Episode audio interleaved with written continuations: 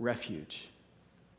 So, God, we've gathered in the spirit of these and, and so many other passages of Scripture to declare indeed that you are faithful, that you have gone before your people, that um, we are the beneficiaries of others who have fought and laid down their lives for us, chief among them you. Uh, on this Memorial Day weekend, Father, it is appropriate that we gather and, and give thanks for the freedom that we have in the United States to gather, to do what we're doing right now, and to recognize that throughout the history of our country, many lives have been lost to secure that freedom.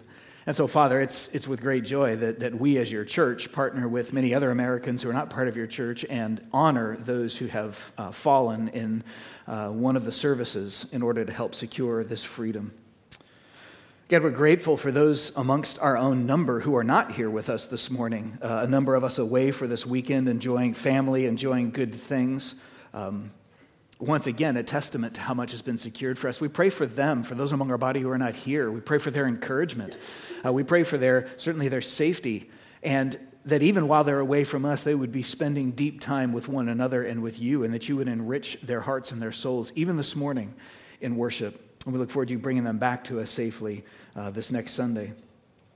We pray especially for those this morning, Father God, maybe those in this room or others that those of us, of us in this room are connected to who are mourning the losses of those who have um, passed away in the service of our country. Father God, we pray for their encouragement. We pray that there would be um, solace in the fact that, that that is an honorable thing, to die in the defense of others and, this freedom, and to secure freedoms. So, Father God, we pray that you would encourage them this morning. And, and lastly, Father, we recognize that, that all of this honoring those who have fought for us and secured freedom for us is just an echo of the ultimate one who has fought the ultimate fight to secure the ultimate freedom. That you indeed are our fortress and our refuge, the, the one we can hide behind as you picture yourself in the Bible as, as if you're a literal fortress whose walls protect us, because Jesus, you have gone forth to fight the ultimate battle against sin and death and you died and shed your blood to secure an eternal peace, um, one that won't ever be shaken. And so, Jesus, this morning, we pray that you would lead us as a people to walk in light of your sacrifice for us that atones for our sin, to walk in light of the fact that you are our advocate. You are the one who defends us successfully you are the one who secures for us eternal life. So, Father, we've gathered to acknowledge and to give great memorial to you. I pray that every single day of our lives and of this church's existence, we would be a living memorial to the one who has fought and died for us. Draw all men to yourself this morning. We pray that you would change us for our good and your glory. We ask these things in Christ's name. Amen. Amen. Thank you. You may be seated. Appreciate you, team, leading us to worship God in music. Uh, they will come back uh, shortly, and we will do so again. First, we're going to turn our attention to God's Word. If you've got a Bible, I want to encourage you to grab it and turn it to the New Testament book of First John, where we are continuing an ongoing series. Uh, while you're flipping your Bibles there toward the end of your New Testaments, the book of First John, um, I woke up this morning just starting to battle the first traces of a little bit of a head cold. So I won't be offended if you don't want to come shake my hand after the service. I'll assume that's because of the cold, not for other reasons. If it's for other reasons, you can keep that to yourself. Um, no, seriously, I, it made me remember that many years ago, this was probably 15, 18 years ago, um, I got horribly sick. I mean, like awful sick. I got this nasty respiratory infection. My lungs filled up with all kinds of junk. And I was, you know, it's that kind of thing that every time you breathe out, it just rattles, you know. And this just went on and on. I thought, okay, it's a flu or whatever, I'll get over it. And after like, I don't know, a week or 10 days or something, I'm like, I think I'm really sick. I should go to the doctor. So I go to the doctor and he looks at me like, why did you wait this long to come in? I'm like, because another doctor told me it's seven to 10 to, anyway, whatever. I'm like, I'm feeling chewed out. But here I am. I'm like, fix me, doc. I'm clearly sick. And he says, yeah, all right, you got this infection. He checks me out. He prescribes um, a pretty powerful antibiotic that he was sure would clear up this respiratory infection. Uh, so I went home and I faithfully started um, taking it. Now, if you've had um, a bacterial infection like that and you've been on antibiotics, you know what it's like as, as, soon as you start taking the medicine, almost immediately you begin feeling better. You're not, not quite healed yet, you know, but you begin feeling better. And for the first couple days, I did feel better. But as the week went on, and I, I, can't remember how long the regimen was, it was, I don't know, 10 days or something, seven days, whatever it was. As the week went on, um, I noticed I kind of feel better overall, but like I'm, my chest is not clearing up. It's still full of garbage. I'm still coughing. I'm still rattling when I breathe. I mean, it was just awful. And, and toward the end of this antibiotic regimen, I'm like, okay, I'm no doctor, but I know enough to know that, like, this is not working. I mean, he was sure that this would, antibiotic would, would whip this infection that I had, and it's not working. So, sure enough, I finished the um, medication, and I'm still sick. I'm like coughing up a lung, you know, just horribly ill. And so I made another appointment. I went back to the doctor. I mean, by now, I had been sick for weeks. Like, I, what I remember is I couldn't remember what it felt like to breathe out and not feel your chest rattle. I was like, what's it like to just breathe normally? I mean, just what I just did was like glorious, you know? I couldn't even remember that. So I go back to the doctor, and he's looking at me like, what are you doing here? I don't know. You're the doctor. he, uh, he was a pretty good doctor, technically. He needed to work, I think, on his bedside manner. Um, different story. Point being, like literally, he was, I, I, think he was just confused as to why I was still sick. Once he looked at my chart and he remembered that I'd been in and he'd given me this antibiotic, but it came across like something was wrong with me. Like I'm feeling judged because I'm still sick. I'm like, you're the one that gave me the pill. I mean, you know, you're the expert. So he says, wow, well, this is obviously, you know, whatever serious infection. So he checks me out again. He prescribes a different antibiotic. I believe he used the word nuclear. Um, I have no idea what it was. It was so long ago, I don't remember. Although this was during that time period, many of you may remember when some like crazy terrorist wacko guy was like mailing anthrax to members of Congress. Do you guys remember that story? So it was like all over the national news and, and how, you know, it's a biological agent, it's a, it's a bacterial agent, so, you know, antibiotics were the way to treat it. So all this stuff that antibiotics was in the news. So, kind of half joking, he tells me this antibiotic is nuclear. I said, Oh, so like if somebody mails me anthrax, I'll be okay? And I kind of laughed. And he stopped and thought about it for a second. He goes, Yeah, that would work. okay, cool. Got the nuclear antibiotic, so I take it. Within a couple days, I start feeling better. Good news is, four or five days into it, like I can feel all the garbage starting to break up. And long story short, I finished it out, and that finally broke the infection. I, I mean, I was coughing and rattling for over a month but finally, it was like I got on the slow road to recovery with that uh, medication that broke the infection, got my life back, I got my lungs back, um, survived the ordeal. But I will never, it's the sickest and longest I have ever been sick, probably in my life. That's kind of the way you know, antibiotics work when you're on them. You, you immediately begin feeling the effects, or, or almost immediately. Now, they're not, they're not done yet. You know, they always tell you, even if you feel totally cured, you got to take them until they're all the way done, just to you know, make sure that it has its full effect. The work isn't yet done, but it's progressing, and you can usually tell because you feel it. You actually feel better. You see evidence of it. And it turns out, in the passage we're going to look at this morning that Mark read for us earlier, the Bible is going to tell us that Christianity works in much the same way. When you become a Christian, it starts having an effect on your life that doesn't reach completion until Jesus comes back, but it begins changing us now, and you can tell. That's essentially the message of the book, uh, the passage of this book that we're in this morning. Uh, you'll recall that First John, if you've been with us since the series started, is a book of the New Testament that's designed to equip us as Christians to discern real Christianity from um, false fraud, fraudulent Christianity so that we'll have great confidence in our own salvation. And so as you go through the book of First John, you say, well, how do you differentiate real Christianity from the fraudulent ones. And three consistent themes are constantly repeated in this book. The first is that genuine Christianity is true to the original, it's true to the words of Jesus and the teachings of the apostles. The other two focus on the effects of real Christianity. Uh, secondly, the uh, real Christianity will um, have an impact on a person's life. It will produce increasing obedience to Jesus. And then lastly, uh, real Christianity produces sacrificial love for fellow Christians. Now, it's that second uh, bullet point, the one that's highlighted there on the screen, that's really the main focus of this morning's passage. This is maybe one of the strongest passages, certainly in the book of First John, probably in terms of the entire Bible, that talks about the impact that the Spirit of God has on the life of a Christian. How does becoming a Christian change us in practice? And he begins with simply one idea that he's going to flesh out um, along a couple of parallel tracks. And the idea is simply this Jesus' perfectly righteous nature is passed on to his followers and visibly manifests itself in their life over time. That's what we're going to see in this passage this morning.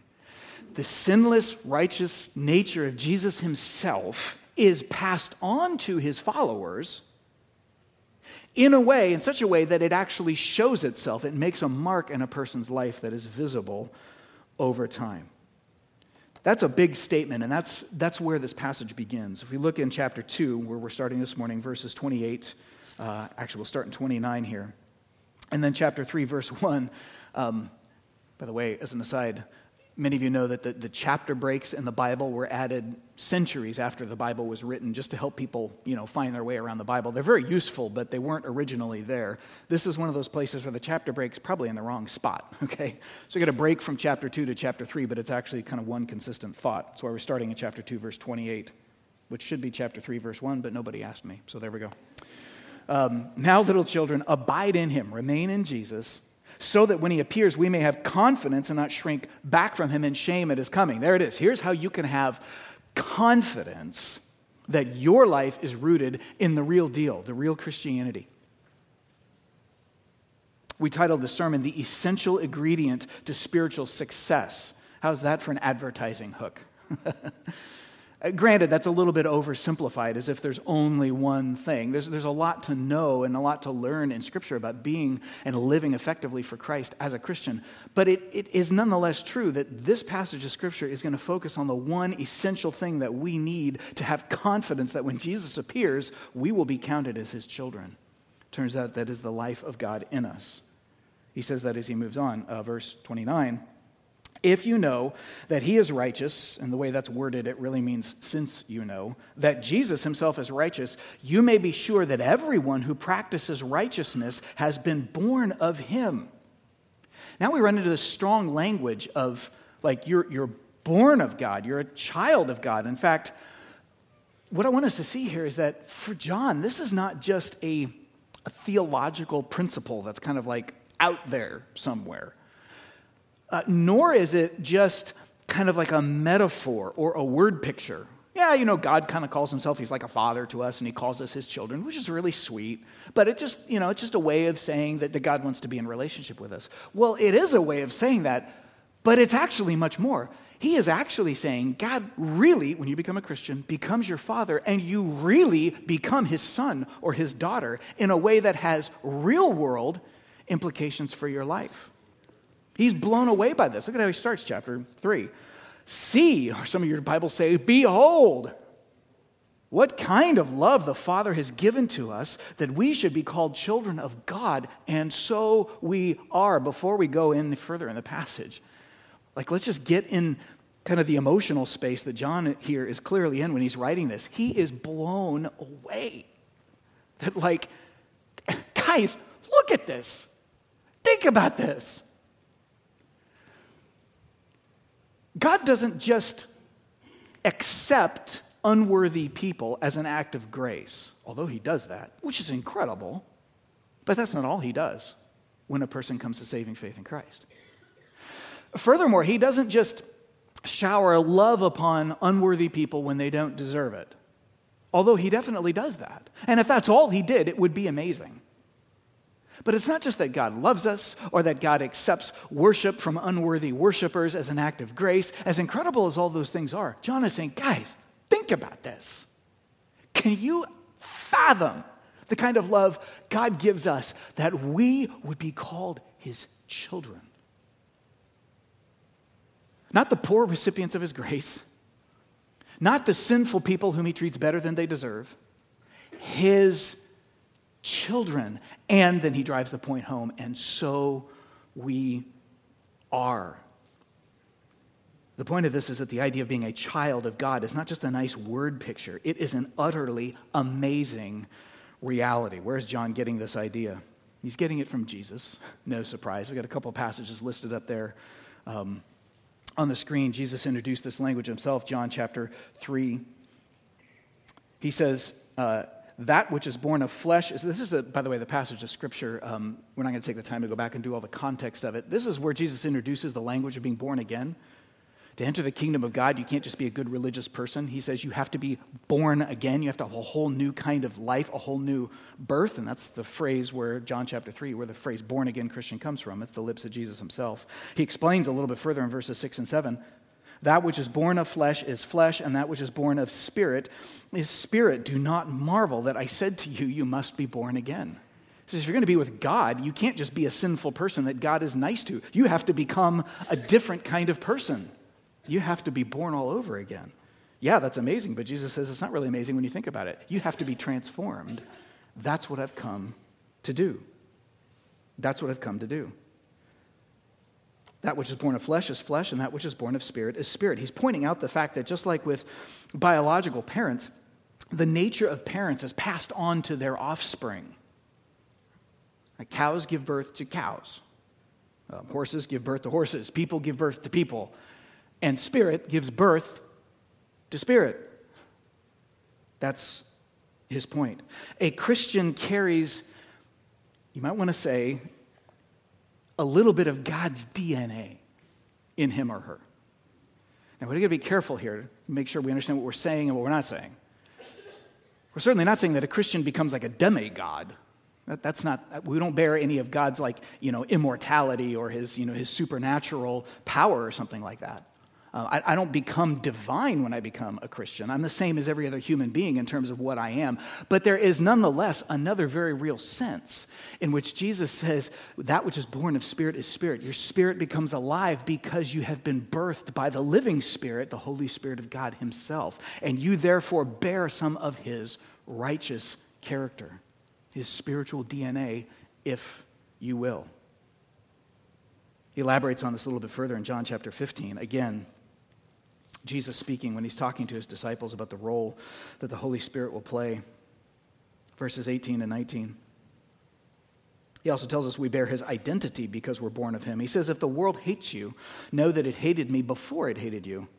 If you were of the world, if that was your nature, well, then the world would love you as its own. But because you are not of the world, but I chose you out of the world, therefore the world hates you. You see, when you become a Christian, your identity has fundamentally changed. Not just your allegiance, although that's true, your identity has fundamentally changed because you've inherited some of the nature of your parent, who is now God Himself. Got an illustration of this just recently. I, I met um, a pastor recently in town. He's actually been around for a while, but he and I just met. Um, he's a Caucasian guy, so is his wife, and they have a couple of biological children who are white, go figure. Um, they also adopted uh, a young black boy who's now been raised with them for many years. He's like in junior high or something. So here you have these like two kids adoptive brothers, one's black, one's white. They both go to the same school. And this, this pastor was encouraging some of us, asking some of us other pastors around um, to pray for him because his black son had recently experienced some racism at his school. It was a predominantly white school, and the school leadership didn't really seem to understand it or respond to it very well. So he was asking for prayer. Like, my wife and I have to go meet with them and, like, not be ugly or anything, but, like, we have to help them. Like, I got to defend and protect my son. And it struck me in that moment like, it, which son is he talking about? The one who faced the racism. He got two boys raised in the same home by the same parents, going to the same school, and yet one is treated differently than the other. Why? Well, because we live in a sinful, broken world, and people look at the color of his skin, and it marks him off as different he has inherited from his biological parents an identity that is visible even in the color of his skin, and it affects the way that people treat him. That's the way sin works. And Jesus says that's what's going to happen in the world. When you are a follower of me, you will be treated sometimes badly because of it, but that's not because you've necessarily done anything wrong. It's because you're identified with me and the world hated me first. You've inherited an identity from me. Do, do you see the point of this? When the Bible calls us children of God, it's not just a, a metaphor or a word picture, it is a radical change that has taken place in the life of a person. By the way, that John 15 um, point illustrates the fact that as Christians, uh, this is an aside, but when we see people in the world, or maybe our culture, maybe it's on the news, or it's on social media, or maybe actually know somebody personally and they're really kind of hostile toward Christianity and they say all sorts of ugly things about Jesus or God or church. Sometimes our first reaction is to get personally defensive because we feel attacked. But Jesus helps us understand look, maybe we can take a deep breath and step back. Who they really hate is Christ, not me. So I should probably understand that and be able to take a deep breath and not feel quite so personally attacked because there's an identity in me that is ultimately rooted in Christ Himself. That gives me the ability to not necessarily respond in kind. Well, the point of this is that it is deep, deep identity stuff. Christianity is not a matter of one's personal, private religious beliefs, nor is it contained to one small corner of my life called religion. The Bible is teaching that Christianity is a matter of inheriting the nature and identity of our Savior in a very real way. That's the main point of the passage this morning. Jesus' perfectly righteous nature is passed on to his followers and it visibly manifests itself in our lives over time. Now, the rest of the passage is just going to sort of develop that along two lines that are kind of in tension with one another. Because for Christians, this becomes a potentially confusing topic. What does that mean that the nature of Jesus is in me and people are supposed to see it? Like, how much? And what does that mean? And how does that work? And what does that feel like? And we have like a hundred questions. The Bible's going to help us answer some of them as it develops this thought along two lines. First of all, and they're kind of in tension. The, the first point, I'll just tell you what they are, and then we'll look at them briefly and be done. The first is that while the, the nature of Jesus is in me, um, it only shows itself partially now in this life, not fully. We'll talk about that in a second. And then on the other hand, John's going to come along and say, but it's undeniable that it will show itself. And therein lies the tension that we're going to see repeatedly as we go through the rest of this passage. If I'm a Christian, the nature of Jesus is in me. It does not manifest itself fully because I'm still battling with sin in this life. Nevertheless, it will manifest itself undeniably, even though not fully. Do you see the tension there? If you're a Christian and you've ever felt confused on this point, it's because it's confusing. Bible's going to help give us some guidance here. We'll see if we can sort it out start, away, uh, start into verses 2 and 3. 1 John chapter 3, verses 2 and 3, where he largely makes this first point. Jesus' righteousness in us shows itself um, partially, but not yet fully. He says in verse 2 of chapter 3 Beloved, we are God's children now, right now, this very moment. If you're a Christian, that's true of you and what we will be has not yet appeared. But we know that when he appears, referring to the coming of Jesus, we shall be like him because we shall see him as he is. We will be totally like him in his nature. What is his nature? Verse 5 tells us, if you can skip ahead a little bit, you know that he appeared in order to take away sins, and in him there is no sin. Jesus is totally and utterly sinless. That's who he is in his nature. And his mission was to remove sin. So, what happens if I'm a Christian is when Christ comes back, I will finally have all of my sin totally removed. Hallelujah. that happens, but notice in verse 2, that happens then, at a future point. When he appears, we will be just like him because we will see him as he is. Meaning what? Since he hasn't appeared yet, we're not fully like him yet. Even though this is a direct consequence of us being God's children right now, the nature of God that our John chapter 3 new birth puts in us, that is, the Holy Spirit in us, is that God's own perfectly sinless righteousness it's injected into us. You can almost think of it like a blood transfusion, right? Every analogy breaks down somewhere, but that's sort of the idea. I've got my own blood in my life, and if it's diseased, God can help flush some of it out by flushing in His perfectly undiseased blood that's now in my life. Sorry if blood transfusions gross you out. I'll get off of that analogy, okay? What this is, is the doctrine of regeneration. This is what Bible scholars call it. the doctrine of regeneration. One Bible scholar, Wayne Grudem, summarizes what that means in a single sentence. What does the Bible teach us about this idea of regeneration? Here's Grudem's words, they're up on the screen. He says, Regeneration is an act of God in which he imparts spiritual life to people. And he just points out two key things. First of all, that's an act of God, it's nothing we do, that's God's sovereign election and his choice. But what he does is he imparts spiritual life to us. Like there's something that changes deep within the heart of a person that allows them to then see the gospel as glorious and respond in faith and repentance and then begin to experience transformation and cleansing from our sin. That's what regeneration means new life, John chapter 3. But verse 2 has told us that this sort of imparting of spiritual life um, does have a visible impact on the Christian's lifestyle. We'll say more on that in a second. But it won't be full and complete in reality in a Christian's life until Jesus returns. So, do you see that tension there? Like, God has put some of Himself in me, and it will show itself. We'll talk about that in a second. But for now, I'm not going to be fully sinless and righteous until Jesus returns. And the reason I'm dwelling on this point is I want us to see that, that the Apostle John, in the book of First John, which, as we've said already, is such a, a binary book. It's so black and white, and it makes so many of us kind of feel like we don't measure up. John himself, in this very book, teaches us that we're not going to be fully sinless like Jesus was until he returns. Meaning that genuine Christians should expect to find evidence both of God's sinless spirit in them and my own sinful spirit still in me. And they're doing battle with one another. John, in the book of First John, tells us that. If I'm a genuine Christian, I should still expect to find that there is a war of sin going on in my life, and sometimes I lose that battle.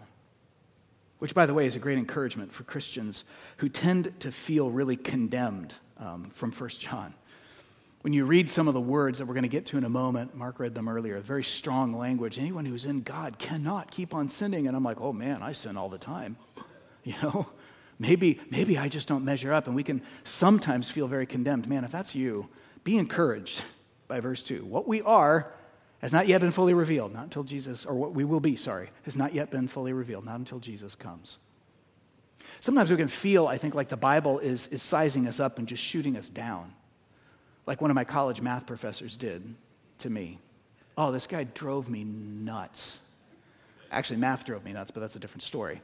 Um, I was at a huge university, um, gigantic, and um, Evans Hall on the Berkeley campus is associated with nothing but negative memories for me. First of all, it was a concrete box. It looked like a World War II bunker. Why do college buildings often look so ugly? I don't know. Anyway, it was where the math department was headquartered. So I had a math class as an undergraduate, um, and the professor was there, and I think he was one of these guys who did not want to teach undergraduate students, but he had to because that was his job. So you're in this huge lecture hall, two, three hundred students, you know, and he's teaching us. I don't remember what in the world it was now. And like his goal, I think, was just to weed people out. He only wanted to work with like math majors and people who liked math as much as he did. And here's all of us undergraduates and, you know, science majors and engineering. People didn't care about math, they just had to take the class. Anyway, he hated it. So he would give us these tests that were like doctoral level tests, that were like master's degree level. Like nobody would score 100%. And then they would grade you on a curve. So people were getting like B's for scoring like 40 and 50% on these tests. And they were brutally difficult. So we're going through one of these tests. I'll never forget this. I get this midterm back, and like compared to everybody else in the class, I did okay. I mean, I had a passing grade, but I'd gotten several wrong. So I do what you're supposed to do. You go to office hours, right? The professors have office hours, and you can get coaching on things you missed. And so I'm there in his office with several students, um, and I was sitting there listening to him, and I was shocked because almost every student that asked him a question, he was just giving these really snippy responses, really impatient. Um, and then there was a couple of them that he actually just said, it was like coming up to the deadline where you could drop the class. There were literally a couple of students in front of me before I got to ask my question that he said, I think you should drop this course. This is the only prof I'd ever heard actually tell people, you need to drop my class because you don't have what it takes. I'm like, who is this guy? You know? So I get up there, it's time for my question. I'm like, okay, well, here, um, I got a couple problems wrong on this test, but this is the one I have a question about. I started asking him about it. And he notices there's one earlier. He's like, well, you got that one wrong too. yeah. but that was just sort of a computational error. Like I got the math concept right in that, I just messed up the computation. So that's not where my question is. And I tried to get him back to where my real question was. And he says, Well, you could make a computational error again, couldn't you? Uh, yeah, I suppose so, because I'm not a supercomputer. You, you know. And I'm trying to get him back. Can you explain this idea to me? And he finally just kind of looks me. He looks at me right in the eyes and he says, I think you should drop this course. you know, sin nature is still in you. Yes, okay. Um, he had told one of my friends that too. We're in class the next day, and my friend's just like, he told me I should drop. Man, I'm going to prove him wrong. I'm going to take this class or whatever. And neither one of us dropped it. And I did pass the class. Um, but I will never forget standing in front of him, seeing his little eyes look right at me and just say, You're a loser. You don't measure up. You should leave. Now, whether, whether that crushes you or whether that makes you angry, it's the same thing. Like, it is not fun to stand in front of somebody and just have them say, You don't measure up. And I think a lot of us feel that way when we read First John, right? He's just going, Man, you shouldn't be sinning. You're sinning. You don't measure up. And we're like, Ah. And we either get onto that shame road of just imploding, or we go get on that striving road and we say, I'm going to do better. Understand, John is telling us we all have wrong answers on the midterm of our lives. We all do. We all have sin. To use the Bible's language, we all fall short of God's glory. But that doesn't automatically mean that we should drop the Jesus following course. Uh, nobody will get 100% until Christ himself returns. That's good news if you're a Christian, you see sin in your life. So keep that in mind. Now, having said that, he moves to the second point, verse 3 that the sinless perfection of Jesus does produce visible results in a Christian's life over time. In fact, he says that right away in verse 3. Everyone who thus hopes in him purifies himself just as he, that is Jesus, is pure. You see the idea there? I know one day that the life Jesus put in me is going to come to its full fruition when he returns. That's who I am. That's my destiny. So, how does that affect the way I live right now? He just told us in verse 3. Because I'm so anchored on that, I'm so eager and excited about that future, I realize that that life is in me right now. It hasn't come to full fruition yet. It will then. But the actual life is there now. Later on the passage, he calls it a seed, going with this kind of agricultural analogy. It's in me now. And so I want to lean on that as much as I can. I want to run toward the righteous holiness of Christ in my own life as much as possible. It results in a life of increasing righteousness, even now, which sets us up for where he's headed next in the sort of main body of this whole um, passage, verses 4 to 10. Let me just point out one thing before we get there, which will be our kind of final main point.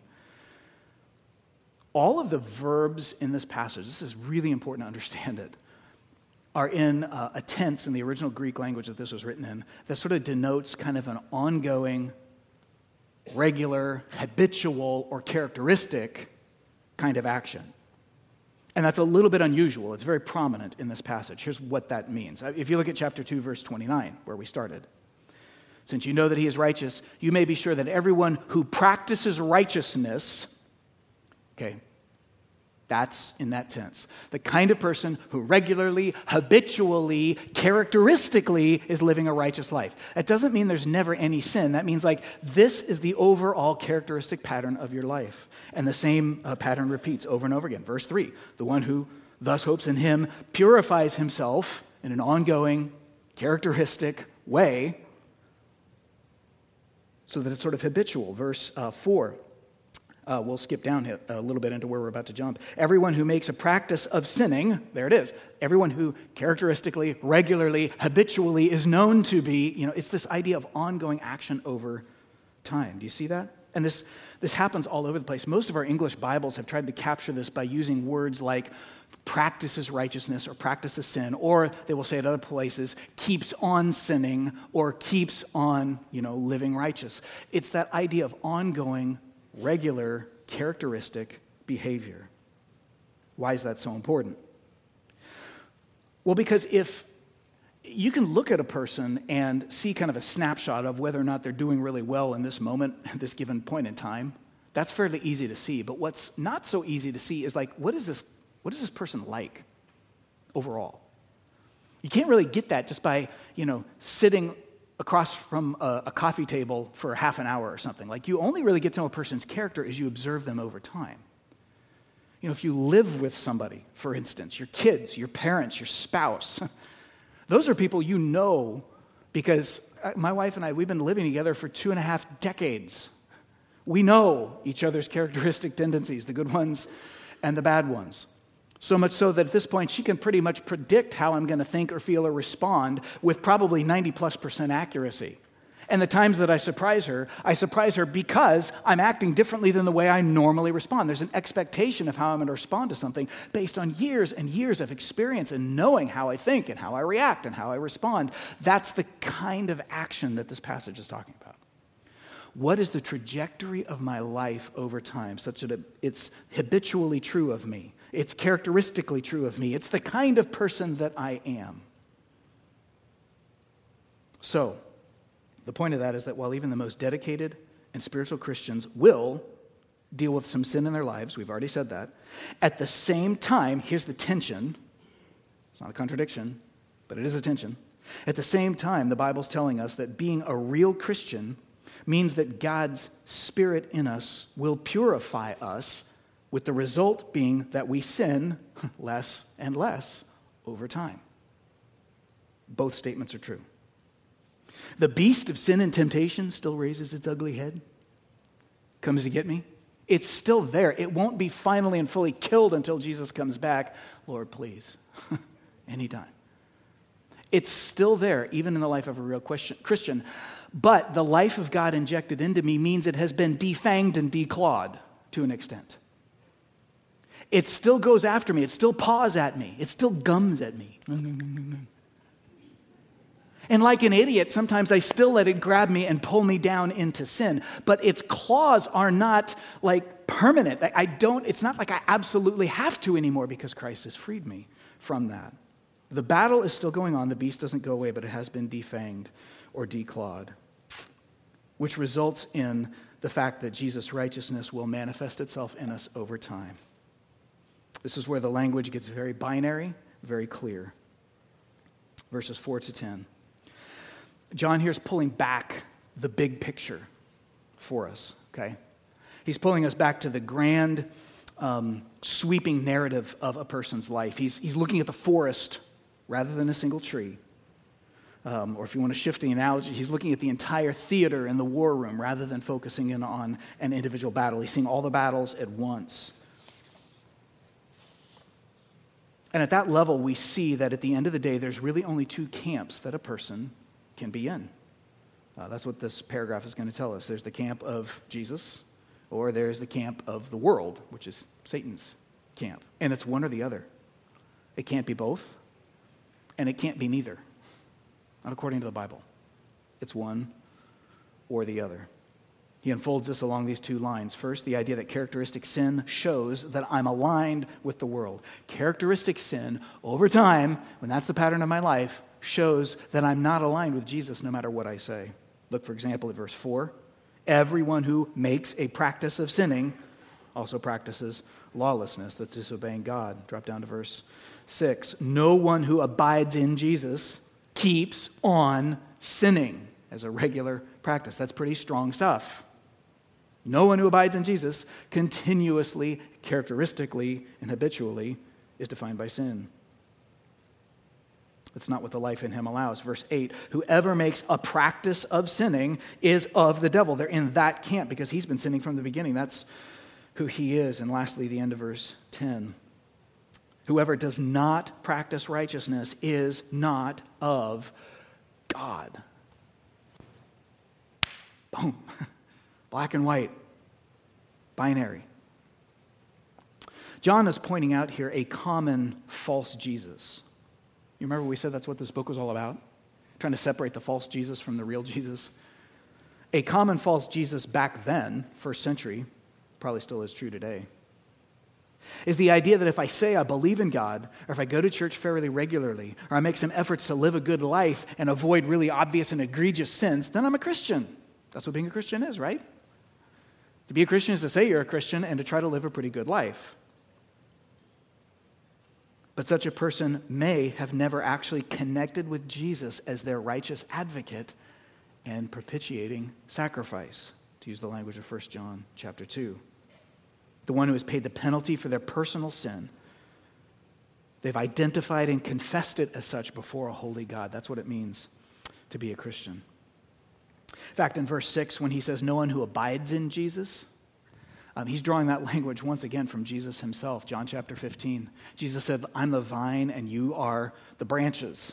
So abide in me, stay connected to me, because apart from me, you can do nothing. And he's talking about our, our lives, the extent to which we sin. He says, apart from me, you can't stop sinning. You need my life in you in order to make that happen. Like a branch has to stay connected to the vine to bear fruit, so Jesus says you have to stay connected to me. It's reminded me of the fuchsia basket we bought like a month ago to hang outside our kitchen window. And in the midst of, we strung it up differently with some different chains we had that are the right length. And in the midst of hooking it all up, I ended up, Butterfingers, breaking a couple of the branches off the fuchsia basket. So we got it hung up, noticed a couple of them were hanging askance. And so Amy ripped them off and put them in a little vase of water and stuck them on the coffee table so we could enjoy them indoors for a couple of days because there's nice long branches with all these wonderful little fuchsia flowers on them. And they were great for a couple of days. But you know what happens, right? the water slows the process down a little bit, but the process is inevitable. I mean, how do you think they looked five days later? They're atrocious. They withered up. The white got all brown. The, the, pinks just got all dull. These things withered up and died. They started falling all over the coffee table and making a mess. And it's like, okay, throw them away. I mean, they're, they're not good for anything anymore. Once the branch got disconnected from the vine, the flowers can't live because the life comes from the vine. That's Jesus' point. He says, if you're connected with me, my life comes into you and it allows you to sin less. It allows you to conquer sin and produce a life of sinlessness. But if you're not connected to me, man, it's just going to shrivel and die. Maybe I can avoid a certain level of sinlessness to an extent, sin avoidance. But over time, the steady move toward increasing righteousness only comes if God's Spirit is in me. That's his point. So, when our life demonstrates characteristic sin, characteristically, that defines who we are in the big picture, we're showing that we're not fundamentally aligned with Jesus as our righteous advocate and propitiating sacrifice. The opposite is also true. Characteristic righteousness shows alignment with Christ. That's the other point he makes repeatedly throughout this paragraph. Uh, beginning again of verse 6 No one who abides in him keeps on sinning. Uh, verse 7 Little children, let no one deceive you. Don't be fooled on this point. Whoever practices righteousness, they're characteristically shown to be increasing um, in their righteousness. That person is righteous just as Christ is righteous. That's coming from Jesus, not from them. And last but not least, verses 9 and 10 No one born of God makes a practice of sinning. Those are strong words. No one who's actually got the life of God in them, that, that life can't not have an impact. Sorry, I, that, sorry for the double negative. the life of God can't not have an impact. No one who's been born of God just keeps on sinning as if God wasn't there. When you take in the grand scheme of their life, that's just an impossibility because God's seed abides in him. He can't keep on continuously, regularly, characteristically sinning because he has been born of God. And verse 10 concludes this is how we know who's in one camp or who's in the other. You look at the grand sweep of a person's life. If it reflects Jesus, that's Jesus in them. There's only one way to get that. If it doesn't reflect Jesus, Jesus isn't there. So when you pull back try to land a plane like this, what do we do with a passage like this? What's John's point? What are we supposed to take away from it? We've seen that Jesus' righteousness gets passed on to his followers in such a way that it has an impact on our lives. That's the, the miracle of spiritual regeneration, as the theologians call it. Practically speaking, that just means God's Spirit is in me. He changes me so that I will reflect Him. And when I am changing, that's His work in me. It's not my work in myself. So, so, in conclusion, what, what do I do? If I'm pretty sure I'm a Christian and I really doubt whether my life matches up to what 1 John chapter 3 is describing. Like, I'm really struggling with the idea that maybe there's not enough. Like, how much righteousness do I need to have? How do you measure that? How do you know? Or maybe I'm convinced, whatever the measure is, I'm probably falling far short of it because I, I'm just not that great or wonderful or holy a person. Might I suggest, on the basis of this passage, that one of three things may be happening if you're in that kind of a situation. The first thing is that it is possible I wouldn't assume this is true at first, but it is possible that I'm a good and even religious person, but not yet actually a Christian. That's possible. Uh, it's possible that I prayed, you know, a prayer at a, at a, youth camp when I was a teenager or something like that. Um, or I've simply chosen church attendance and identifying with Christianity. But I've never actually repented of my personal sin, identified it, repented of it by name before Jesus Christ as my righteous advocate and propitiating sacrifice who pays for that sin for me. I've never gotten connected with him. And if that's you, I pray that God would move you this morning to talk with one of our elders right after the service. We'll be down front here and say, I'd like to find out more about what it means to be a Christian. That is the most incredible question a person can ever ask. We'd be delighted to talk with you about it. So, if I think I'm a Christian and, and I'm not sure my life is measuring up, what do I do with that? Well, one possibility is maybe I really need to find out what it means to repent of sin and embrace Jesus as my Savior. That's one possibility. There is another possibility. Another possibility is that I am actually genuinely a Christian, but just like the Apostle Paul told the Christians in the Galatian church in the New Testament book of Galatians, maybe I started in the Spirit, I repented of my sins, and Jesus saved me, but now I've been living the rest of my Christian life on my own efforts without much of God's help. And maybe that's why sin is continuously ruling and reigning in my life, because I just keep trying to beat it for Jesus. And we all know how that turns out. It doesn't work. You get frustrated, you get discouraged, and then you can read a passage like this and go, oh, maybe I'm going to hell. Maybe, maybe not. Maybe I am a Christian, but man, the life of God is trying to change me, and I'm shutting it down. I'm quenching God's Spirit, and I'm trying to do it on my own strength. When the Apostle Paul talked to the Galatians, he was rebuking them. He was not happy with them. He's like, You foolish Galatians. He didn't pull any punches. He's like, Having begun in the Spirit, are you now going to be perfected in the flesh? That's a trap so many of us fall into. You know, we keep talking about these, these three roads that we have a tendency to get down. Throughout this book of First John, we keep saying that Jesus' road is better than the road of shame, the road of striving, or the road of settling. The shame road is where I just go into this place where I'm like, I don't measure up and I feel awful and I kind of implode, you know, emotionally and I want to hide from everybody else because I just don't think I measure up and I stay stuck there. The striving road is where I have the opposite reaction. It's like, I don't think I measure up, so I'm going to try harder. I'm going to redouble my efforts and I'm going to measure up. And the settling road is kind of somewhere in the middle. It's like, well, I'm doing the best I can do. Hopefully that's okay with God. And that's sort of the attitude with which I live my life. And those are three really different roads. But you know what? When you look closer, it turns out they're not so different after all. Like, which one of these roads you gravitate toward the most may be a function of your personality or, or other things like that. It can be really different from one person to another. But in all three of these roads have one thing in common. In all three cases, the, the gaze is inward. I'm looking at me. And I'm not looking at Jesus, my Savior. The shame thing says, I don't measure up, I don't measure up, so I'm focused on me and how I don't measure up. I'm not focusing on Christ who measured up for me. That's the whole gospel. The striving road says, I don't measure up, so I'm going to measure up. I'm going to make this happen. And I've disconnected from the vine and I'm trying to produce fruit on my own. And it just shrivels and dies. I'm not looking at Jesus, who is the source of all of that strength. And the settling road says, This is what I can do. Hopefully, it's good enough. I'm looking at me. I'm not looking at Jesus, who is much better than good enough for me.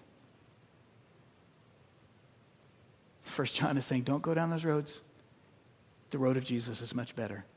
Turn your heart toward Christ as your righteous advocate and propitiating sacrifice. If you feel like you don't measure up, let Him advocate for you and trust in that. And if you know you don't measure up, let Him pay the penalty for that. This sin today so that you can be forgiven, 1 John 1 9, and cleansed, cleaned, changed from the inside. We bring those things to Jesus. So, if I think I'm a Christian, but I harbor real doubts about whether my life measures up, it's possible I'm a good person, but I've not yet embraced the gospel. I should think about that. It's also possible I am a Christian, but I'm just trying to strive on my own strength too much, and I'm not relying enough on Christ. You know, let me share with you one final thought. It's also possible that there's far more change, God honoring change happening in your life than you're aware of.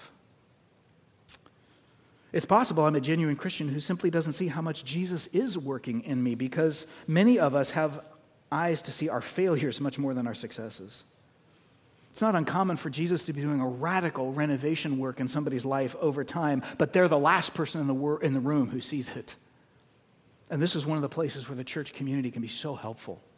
When we get involved in community life groups with one another and we spend time with each other. Like over time, we observe the pattern of one another's life. And after a year or two or three years, you kind of get to know a person and you can start to point out, you know, I sense you're discouraged. And I'm not, you know, maybe there's a conviction of sin going on there or whatever. I'm, I'm not going to say you shouldn't maybe be convicted of that. But like, I see you doubting whether God's even at work in you. And let me tell you what I see God doing over here.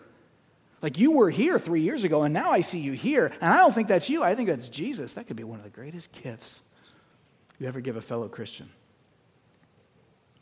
Not just to sort of praise any vaguely good intention as a miracle or flatter, but when you actually see God changing a brother and sister in Christ, let them know what you see. Because at the end of the day, there's only two camps we can be in. And as a church, we're people that want to ground ourselves in Christ's camp. Here's the great news when you do that, He puts His Spirit in you your life begins to change. Not fully yet. That'll happen later. Thank God, come Lord Jesus. but for now, we walk with one another and encourage each other to stay connected to the vine and to walk in light of who Christ is, as our righteous advocate and propitiating sacrifice. And we do it together. We are going to do that together right now as we come to the communion table. I think it's a fitting way to wrap up a look at a passage that, that tells us are we connected to Christ as our Savior, or are we just kind of doing our own thing? Because when you come to communion, it's all about being connected to Christ as our Savior. In the act of communion, we, it's a simple symbolic act. We take a piece of bread, we dip in the cup, we eat it. The bread, uh, Jesus says, symbolizes or represents his body broken for us on the cross. The cup symbolizes his blood shed for us on the cross. And so, coming to the communion table is all about looking to the cross of Jesus Christ fact, the Bible says every time we eat and drink this communion, we are proclaiming the Lord's death until he comes. So if you come forward or backward to receive communion, as we will in just a moment, the table's in the front or in the back, there's also a couple up in the balcony. When you come to the communion table, you are announcing by your actions that my life is dependent on Jesus Christ. I'm connected to him. So, what that means is if you're not a Christian this morning, or if you're not exactly sure what that even means, we would encourage you um, not to come forward, which is totally fine. Nobody really looks around or pays attention to that anyway, because to come forward is to declare, I'm a Christian depending on Jesus Christ. So, what's going to happen? I'd like to ask the worship team to come forward here um, now. The guys can go ahead and receive communion, and they'll get ready to lead us. What will take place in just a moment is uh, we're going to have some music playing quietly in the background, and we're just going to create a little bit of space um, with just some quiet music in the background to just reflect and to think. I would encourage you to just kind of silently where you're sitting, just pray. Ask God to maybe reveal to you what He wants you to hear. Maybe from His Word this morning. Maybe it's a conviction of sin. Maybe for the very first time you say, you know what, I do know what it means to become a Christian, and I don't think I've ever done it. I'm going to give my life to Christ right now in this seat. However, the Spirit of God is moving you, just do business with Him. And then in a few moments, Drath will give us a signal. And then you can get up and come to any of the tables, whichever one's closest to you, grab the bread, dip in the cup, and eat as a declaration of the death and the resurrection of our Lord that saves us from all sin. So let's take a moment right now and just reflect quietly and let God speak to you.